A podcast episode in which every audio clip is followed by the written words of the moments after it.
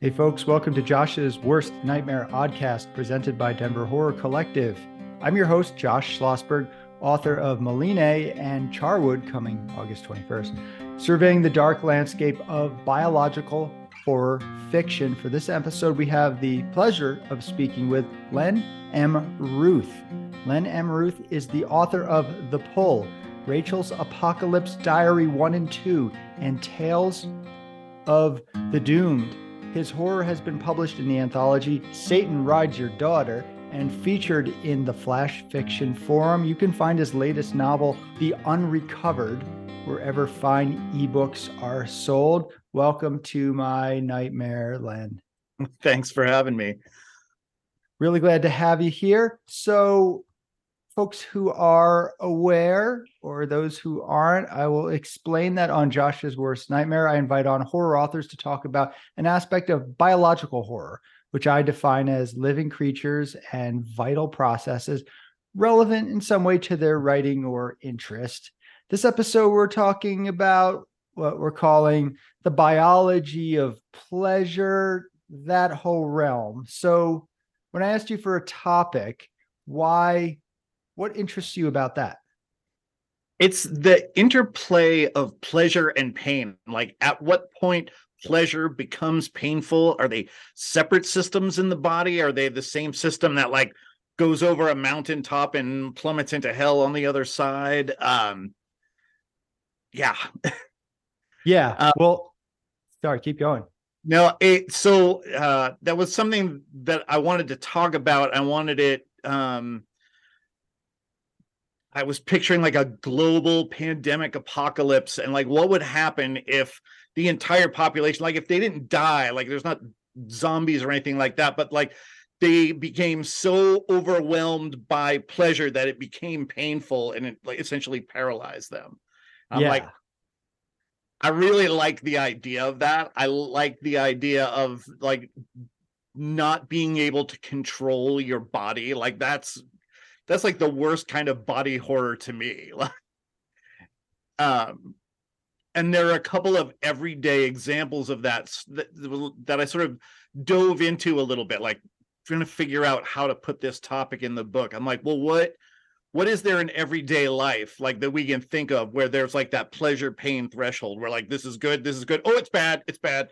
Um, like, and the one has to do with um sexual pleasure right i think that like both men and women can identify with like going from good to bad in that way usually like at the tail end of the proceedings if you will. Uh, and the other one is tickling which I, I i thought was like i didn't think of it. And then when i was researching the topic i was like oh that's interesting. Like and there are a couple of things that um that those share in common. And it all happens in the brain. Like a lot of this stuff happens in the brain. It's it's separate neurological impulses going to separate areas of the brain. But like what if those were combined? What if that's so like tickling for instance tickling um when you so there's two kinds of tickling right? There's like light tickling like you know if you touch someone's skin with a feather feather and then there's like the heavy tickling like if you think of like somebody's belly or somebody's side like you know going like this like that's a heavier tickling. When you do that one it stimulates um pain nerves as well as like the the um the pleasure centers. So it's like it's going to the hypothalamus and it's going to the prefrontal cortex. I think i think i have that right. If i don't have it right forgive me but like it's it, it, I know that it's it's stimulating those pain nerves, and I'm like, so when you're tickling someone like that, like that's why you want it to stop because it's actually triggering a pleasure response and a pain response. I'm like, what if we just multiply that by like, you know, a million? Yeah, I love that concept. So you said you included this in a book? So the idea was it's funny um to do like a to get really horrible for me like um i include what what i like to call junk science. So it's like it's the opposite of plausible deniability. It's like eh, it could happen. And the only people who know absolutely that it could not happen would be experts in the field. So it's like i dig down and dig down to the edge of my understanding of the topic and i'm like there it is. So like for um in the unrecovered, um, there's a protein that gets added to a flu virus. And so like I did a deep dive on flu viruses too, and those are pretty cool. They're it's basically RNA genetic material with um, protein coatings. So there's like a there's two proteins, the H and the N. So like if you think of like the famous flu that we've all heard of, right? Spanish flu, H1N1. The H is the one that binds the virus to your cell, and it's like a key, and your cell's like, oh, that that that protein has a key. Come on in here. So it takes that genetic material in, it copies it, and then the N is the one that's like, oh, we're good. I got all of my replication done. See you later. So the N's uh, kind of like a knife. It cuts that loose after the the viruses have been replicated. I'm like, what if we just tacked one more protein on there? What if it's this this protein that's been engineered to produce a pleasure response? So your body does its thing, right? It can knock out the virus, but you still have all of this genetic material in the body. This protein gets into the brain, overstimulates so like the the victims of this flu in the book like um have like a heroin response like if you think of like heroin addicts that like go on the nod right there's so much pleasure happening up here that the this this exterior sensory inputs shut down and the pleasure is all happening in the brain behind the scenes. But like what if you overstimulated the brain in that way? And one of the things that happens when you overstimulate the brain that way is that the cells die. It's actually neuro um it, it's cell death from the actual the the nerve cells and that's what makes addiction. That's why like addicts like you need more and more and you get less and less from it because you keep killing the nerve receptors. You're overstimulating them and they're dying and now you can't get this the pleasure from the amount of stuff that you put in because they're you don't have the nerve cells left. And you do regenerate over time. Right. that's why like addicts will go into treatment um, to clean up right to get that tolerance down the brain is regenerating creating new nerve cells or finding new nerve cells in a different area um, but as soon as you dig back in and you start overstimulating them, you start killing them again. It's a it's a vicious cycle.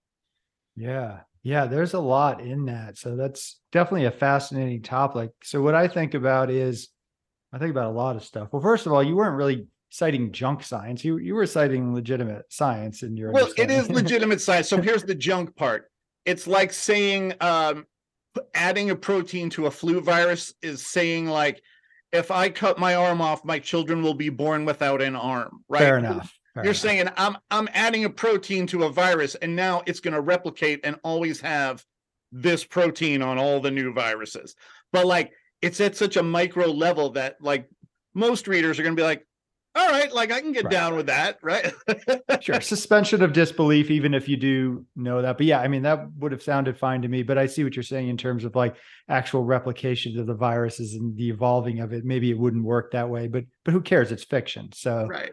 Yeah, and it's got enough science there where it's you're not just making up nonsense. So that's that's pretty cool. Yeah, I think about what is more incapacitating. Is it is it pleasure or is it pain? Because pain yeah, if it's terrible, you can't. But it's almost like we resist pain. Pain can be a motivator, all sorts of stuff. But pleasure, you just shut down, you bliss out. If I were a evil terrorist trying to destroy another population, maybe my first thought would be, how do I make them all feel pain? But really, if you really want to lay them out, make them all feel pleasure all the time. It's a brilliant concept. Right. Eh, that it, I was like, what if because eh, I feel like in science fiction we tend to like dump on the armed forces a lot, like this secret army weapon. And I, oh, right. While I hate that trope, is really convenient. So I want to say, like later in the in those series, the armed forces are the heroes. But in this particular instance, yes, there was it was they weaponized it because, but like in the kindest possible way because no one no one is the bad guy in their own story right so while they're thinking this up, they're like, well, how can we incapacitate our enemies in the kindest possible way without all the bloodshed? We just make them happy. Yeah, yeah. If they're so happy, they don't want to fight. They're just sitting in the in the in the um you know in the foxhole like hey, Right. like, just get them all stoned, man. Yeah. And then like of course I just took it to the absolute you know extreme of that. Like That's such a cool. That's a cool idea because both pleasure and pain, it's a loss of control, and it's something that if it gets to either extreme, we're really it's really unsettling, and we don't really like it when it goes too far. I mean, people like having orgasms, but a forever orgasm that that would be torture. I was while I was looking at um while I was looking at some of this stuff, there's there's a thing you can look it up like on YouTube or whatever. There's a video of a a woman who was hospitalized for having a four hour orgasm. I heard of that. I'm not admitting. Don't search my uh, search history. I, I didn't look it up, but yeah. Well, no, the poor lady, like it was all you know PG rated, but it was like, oh man, can you imagine? Like, oh, It's too much of a good thing. exactly. Um, yeah, and we're what was I? Um, all right, hang on a second. All right. Did I talk about oxytocin already? No, that's that's on my list though. So let, we can go right into that. Yeah. So, um, when we talk about like that threshold in sexual relations, right, from the end of sex, where it goes from um pleasure to overstimulation to like is is that pain? I mean it's certainly really uncomfortable. Um and it turns out one of the hormones released from sexual activity is ox- oxytocin. And everyone thinks of it like that's the love hormone or whatever. But it also is um it's like the msg of hormones. Like whatever you've got going on it's going to enhance that. So it's like you releasing that oxytocin and if there's still physical stimulation happening it's going to like just magnify it to the point where ah, all right. And yeah there's like a there's the loss of control aspect but like are i have not yet been able to find evidence that they're you're firing pain neurons necessarily but i thought that that that it was interesting that oxytocin isn't just the love hormone just like the the pleasure hormone it it's an enhancer and it enhances whatever's happening so like it, it it's magnifying that sensation Interesting. Sure. So yeah, an intensifier. Right. Interesting. Yeah. So I mean, when we get pain sensations, it's the body usually telling us stop doing that. But when we get pleasure, it's usually the body saying keep doing that. But then, of course, and I'm sure you're aware of this, that study with the what is it, the rats who are keep give you know hitting a button to get mm-hmm. cocaine and then they starve to death or something. yeah yeah and that was that was one of the things where i was like when i was doing it when i was putting the this the stuff together for the book i'm like that's it exactly like that right there and that's how i- in the book that's how people died was they starved to death or they died of thirst because they just you know. Yeah. Feels too like- good. Why bother doing anything else? Yeah. Well, one thing that's interesting, at least in the human biology, and it's where it's where addiction happens, is that um, there's a Dr. Lustig. I hope I'm pronouncing that right. And he's got some um, some very interesting data on the difference between um, pleasure and happiness Okay. and there's this weird cycle that happens where okay so pleasure is um dopamine think of like Right. we're talking in general terms here like not exactly but like just just like a, a very simplified idea if pleasure is dopamine then happiness is um serotonin. And what serotonin does is like hey that feels good but i'm cool like we can stop that now i've got what i need I'm Fulfillment. like you're Yeah. fulfilled. You're Ex- yeah.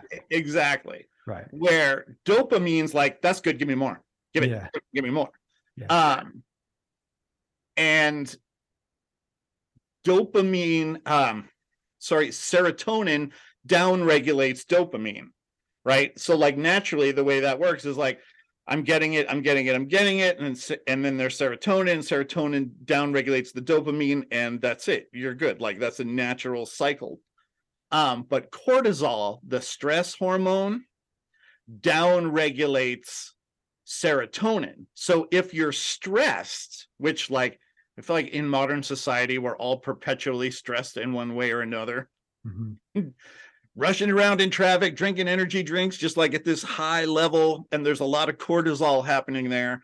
So anytime you do a behavior, a dopamine seeking behavior, whether it's like, and there's so many ways to be addicted now, whether it's sugar or caffeine or nicotine or hard drugs or like like whatever it's easy you know anything that feels good that does that dopamine rush social media apparently like yeah. is big on that like sort of dopamine rush.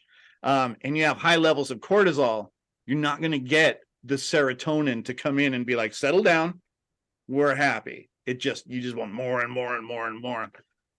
Um so that was the other thing like that protein in that virus had to also be a down regulator of serotonin where it's just like you're doing the dopamine you're overstimulating you're killing nerve cells and then you're in this coma and you eventually die. Right. When you seek out too much of that pleasure you become less happy. That's the whole life of the addict. So it's almost like the chasing of it is what can destroy you. So i think that's a really apropos. And apropos for today did you mean to have some sort of social commentary in your story i i didn't start out you know the one that that was interesting to me ended up being a really small factor in the book and that was okay so let's say that you're there and you've got this nation of people like that are for a certain amount of time who are all comatose who are like comatose with this happy thing. They're not dead what do you do with them? Like, how do you treat that? Like, there's not enough hospital rooms to put everyone in the country in a hospital to give them the um, fluids or nutrition that they need. So, like, the idea, like, in my mind was I just, I was picturing a couple of guys throwing living people in this condition into a refrigerated truck, like, just you're a biohazard at this point. Like, I was like, that is like, that was the horror for me, was like, oh man like the you know the the internal struggle of these workers who are trying to clear out these bodies but they know they're not dead but there's there's literally no hope for the for for the infected individual. Like i was like that's that's horrible. Yes. But where it ended up was after um a cure was found the people who they brought out of that coma had had so much pleasure and had had so many of these pleasure nerve cells burned out that they were unable to experience pleasure. And what does that look like? Like, how horrible is that existence? How do you get that person to get out of bed and eat something or brush their teeth or do any kind of motion at all? Right. Because if there's no reward system, there's no reason to breathe. Like there's no reason to get out of bed. So it's like, uh, how does that work? How can you um how can you keep these people going who can feel no pleasure at all? Yeah, that's uh, an interesting conundrum. And I don't think that's been tackled much. Obviously, Brave New World, Aldous Huxley talks about how by stimulating people, giving them little ephemeral pleasures, they'll allow anything to happen to them. That's a different kind of commentary. I mean, yours sort of brushes upon that, but your scenario is a lot more extreme than that. Yeah. I yeah, I don't want to give away too much here, but it, it's something that uh it's something that they definitely struggle with at the end of at, at the end of the book, like how they're going to take care of those who those very very few who received an antidote and they can now feel no pleasure at all. Right. That's that's super difficult because that burnout is kind of what like you said addicts are dealing with. So basically everyone is kind of in that situation and and as we know a lot of addicts are not super functional members of society. You know we should be looking at it i think many ways as a medical condition or whatever. But in this situation, yeah, that's that's that's horrifying. I guess the good thing about when everyone's in their pleasure coma is the thing we always say with somebody dying, like, well, they didn't suffer. So, you know, it's almost like I could see there being an argument made of just, well, let them die. They're not having a bad time, you know. What does it matter? Like that's you gotta go out somehow. right. Or it's like um I did a a short story in one of my books where and the, the story was featured a couple of uh, a couple of guys arguing at the back of one of these refrigerated trucks like yeah we got to throw them in. They're a biohazard. No they're still alive. Like what do we do? And and the argument's like well do they have any hope? Right. Is there do you have an iv do you have a feeding tube? Do you have uh anything with which to treat these people? No. So he's going to be dead in 72 hours. Do you want to come back in 72 hours or are we going to put him on the truck like it, it's just like it's like damn. That's a fair argument. Yeah i could see there'd be elements of society that would argue one thing and others another. That's an interesting scenario that's playing out. Huh. Yeah. I mean i can't help but draw societal commentary on that whether you did it on purpose or not. And frankly most a lot of messages in books are not even necessarily put there by the authors. It's just kind of like the readers are going to take what they want from it. But I do think of a world today where we do have more pleasure sources than we pretty much ever had, yet people are not happier, is what they claim. And maybe it's because, in a sense, we're burning out our pleasure receptor, even if we're not literal junkies. We might be for certain things that we might not, you know, food, whatever, or social media and stuff like that, or people on the phone or whatever. So that's still like that's a that's a really relevant thing to think about. And why is it we're always chasing pleasure? It's our natural response. And if we lose that yeah we don't feel like we want to live anymore. But some philosopher i can't remember the name i was trying to look it up and i wasn't able to find it again. He claimed that we're not actually seeking pleasure at all. We're just trying to avoid pain which i thought was really interesting I, I don't think that those are mutually exclusive. So that's maybe not as deep as it sounds, but it did get me thinking. What do you think about that idea? I, you know, there's a lot of like, yeah, that, that, uh, that lizard brain where it's just like, nope, nope. Some of that came up when I was looking at tickling. Like it's the same, it's the same thing, right? And there were some folks that were putting out that like laughing is a societally conditioned response to tickling like it's like you're laughing because you're uncomfortable with the situation instead of like because it's actually you know making you laugh. And it's a loss of control lizard brain like i gotta get away and make this stop kind of situation. And and that yeah i think that touched on what you were saying. Like it's like yeah we, we're avoiding the pain of it more than anything else yeah, the tickling. I think there is like a whole movement, an anti-tickling movement. I mean, I, I guess if that's what people want to, you know, worry about. But yeah, I, I think the idea of like in the past, people you take a little kid, you're like ah, and they're laughing. I it does seem there's probably some of it is just a natural response because even certain animals seem to do that, but still forcing that on somebody, I think the argument is fair that forcing something physical on somebody who doesn't want it obviously is not cool. But another thing I think of in terms of the pleasure pain thing, scratching a mosquito bite, right? I mean, at yeah. first it is. Pleasure. Oh, that's a good one. And then it fucking hurts, but you're like, I still got to do it or whatever. So you have to just make yourself not do it. It's hard. Right. I wonder if there's I wonder if there's a dopamine response there where it's like I would guess, and I don't know what that is, or there's definitely no real benefit to us doing that, but not everything, I guess, has a evolutionary benefit. But I think it's just we're we're stimulating the the skin for a second in a different way, and it's getting away from the itch. But then the skin is like, now I'm inflamed. It's going to hurt even more. But yeah. that in yeah, that inflammation is like a response to a, a pathogen. So like maybe there is maybe there is an uh you're getting it out of your maybe you're rubbing yeah, it out of exactly. your You're skin. drawing blood to the area and getting your body to like respond to whatever pathogen, you know. Um, I think it was like the mosquito saliva or whatever from whatever insect has like caused that that reaction. Yeah, the irritation. So wait, well, but so why is medical? They're always saying don't scratch. So we should start a movement where we say scratch, Scratch that, it, man. it's good for you. You know, the uh, big pharma's telling you not to scratch. You should Go you ahead, scratch that. Go ahead, scratch it, you know, to a point.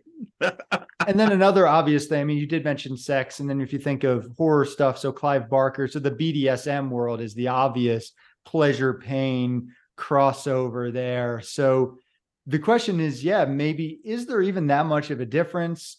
Or is it just a blurring? Do they kind of meet like when people become really extreme on the left and really extreme on the right, they tend to meet? That's sort of what pleasure and pain can do. Well, and one of the things that's like um the human brain can like you you hear about people who are who have had um accidents and brain damage like learning to use other areas of their brain to do the jobs of the damaged areas so you gotta wonder like if if you're using that that pain area like if you're if you're talking about like the bdsm world if you're using that pain area for pleasure does it eventually wire that way like are you getting eventually are you wiring yourself for that dopamine response even though you're triggering those pain neurons like There's, I'm sure there's something to that. I don't know enough to comment on it. It's not exactly uh, my forte or, or my my area of knowledge, but I think I think that's probably true, right? I mean, how could Yeah, that how could well- that not be true? well you know we're fiction we're authors like we, we can go ahead and just make stuff up about it yeah, no, but but I think that I'm sure there's I'm sure if we look that up, I'm sure there's been studies about that. And yeah, so there is that kind of thing where that's what porn does to people. So porn, you keep upping the threshold, and that's why not so I've heard. I mean, I, if I've researched it sure, solely for my fiction writing, of course, of course. Um you know like everything is like step parent stepchild sex in the us it's like what the fuck is that? And it's because well, i'm bored of this i'm bored of this i'm bored of this. What's the next taboo? I'm not going to make a judgment statement one way or another but i think that is eventually where it's going to go more and more. I looked at that a lot because that actually like when you started looking at pleasure, pleasure, pain, and dopamine, like the biggest hits on uh, like internet searches were porn addiction and social media addiction, and they work the same way as um, as drug addiction in terms of the dopamine response. So you're inducing a an emotional stimuli instead of a direct chemical stimuli but the results the same. You're looking for that next dopamine hit right and like so yeah the the porn one you're just you're climbing up this ladder to get there. Um the social media one is like how many likes how many likes how many likes or or whatever like just looking for that next thing. But it's the same thing. You're you're flooding the system with dopamine. You're burning out those receptors. You then need more and more to get to the same place. Um and that that pleasure seeking behavior turns into like this like atavistic need where and like it, and it can ruin real life intimacy. So what they're finding, particularly with young men, is especially the ones who kind of grew up with porn. Luckily for me, I mean, it was like Playboy magazines you had to actually look through. It doesn't have the same doesn't have the same power. But so young men, there's young men with erectile dysfunction because normal sex is not as appealing to them because they've been so hyper conditioned by porn. So the irony is they're chasing this pleasure of this imaginary thing. And then when the real life, good, awesome thing of real sex happens, they can't even appreciate it. How how ironic is that? yeah no it's it, it's terrible and like the good news on that like when you look at the neurology of the thing is that just like with drug addiction a period of abstinence resets it Good. like that's you know and it wasn't it's it's not a long thing when i was i can't remember it was it was like a matter of weeks i think when i was looking at it um, That's good. That's good. yeah like So it comes back. You just have to have that willpower to sort of step away for a little while But if you're habituating and just your thing, I think most people don't even they don't have that willpower or whatever. So I would posit that it's probably the same for like social social media and you know the chemical ones or however long that you got to deal with the behavior and the chemical addiction too. But right, yeah, it, it's hope is what you're saying. There's yeah, we don't have to fall into these dopamine pleasure rat traps. There's a way out if we choose, but why do so few people take the way out? you gotta put on your big boy underpants and quit. like that's hard to do. Whatever it is, whatever your vice or your your addiction or just your pleasure thing. And we're certainly not here. I'm certainly not here to say pleasure is bad, right? Be an, an ascetic, you know, even the, the Buddha realized the stories of the Buddha is he was living a hedonistic life because he was the son of a prince or whatever. He was a prince. And then he decided to be a, an ascetic, you know, completely depriving himself. He realized neither of those extremes were made sense. So kind of finding that middle path. Right. That, that's the trick. It's funny. Like I'm a middle-aged person now, and I was thinking about this when I was preparing to talk to you today. Is like because like I've had those struggles. I think that's like sort of where some of the genesis for the the books came out of was like with sugar and THC and caffeine and nicotine and your body like at a certain point your body's like dude and I was just thinking like middle age like the things that start happening to you at middle age like when you're engaged in all those behaviors when you're younger it's like I got plenty of time. I'll take care of that later. I'll take care of that later. And like at middle age, your body's like, guess what? It's later. so even if you don't overcome the stuff when you're younger, if you survive, then the older age or the more maturing process is going to maybe temper it your drive a little there bit. There are consequences.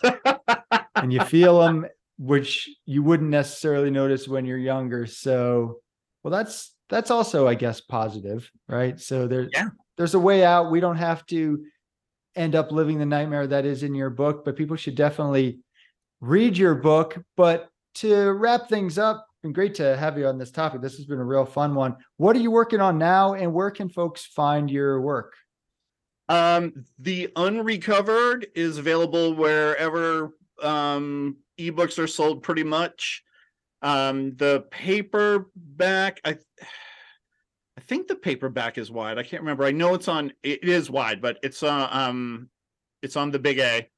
mm-hmm. um, and the pull is just on the big A for right now, but I'm going to release a second edition, which is how you get it off of there and send it wide. So hopefully this fall, the second edition of the pull will be available everywhere. Right now, I'm writing the second novel in the Unrecovered Smiling Flu series, and then I've already got the second book in the Pull series outlined, and folks can get um, two novellas on my website at lenmruth.com for free Rachel's Apocalypse Diary. And that's also in the Smiling Flu world. Awesome. All that sounds really awesome. Thank you so much, Len, for coming into my nightmare. Thanks for having me Of course. Thanks for taking a trip with me through Josh's Worst Nightmare, where I, Josh Schlossberg, survey the dark landscape of biological horror fiction presented by Denver Horror Collective. If you don't want to miss any of the great and sometimes disturbing weekly episodes I've got planned for you, be sure to subscribe to Josh's Worst Nightmare on a variety of podcast platforms. You can also sign up for Josh's Worst Nightmare e newsletter at josh'sworstnightmare.com, where I share a whole squirming mess of bio horror, including my infamous haiku horror reviews and my latest dark scribblings. Speaking of which, if you haven't already picked up a copy of my cosmic biological folk horror novella Maline from D&T Publishing, you can find a copy of the paperback hardcover, or ebook at Amazon, Godless.com, or Josh'sWorstNightmare.com. Yours darkly, Josh Schlossberg.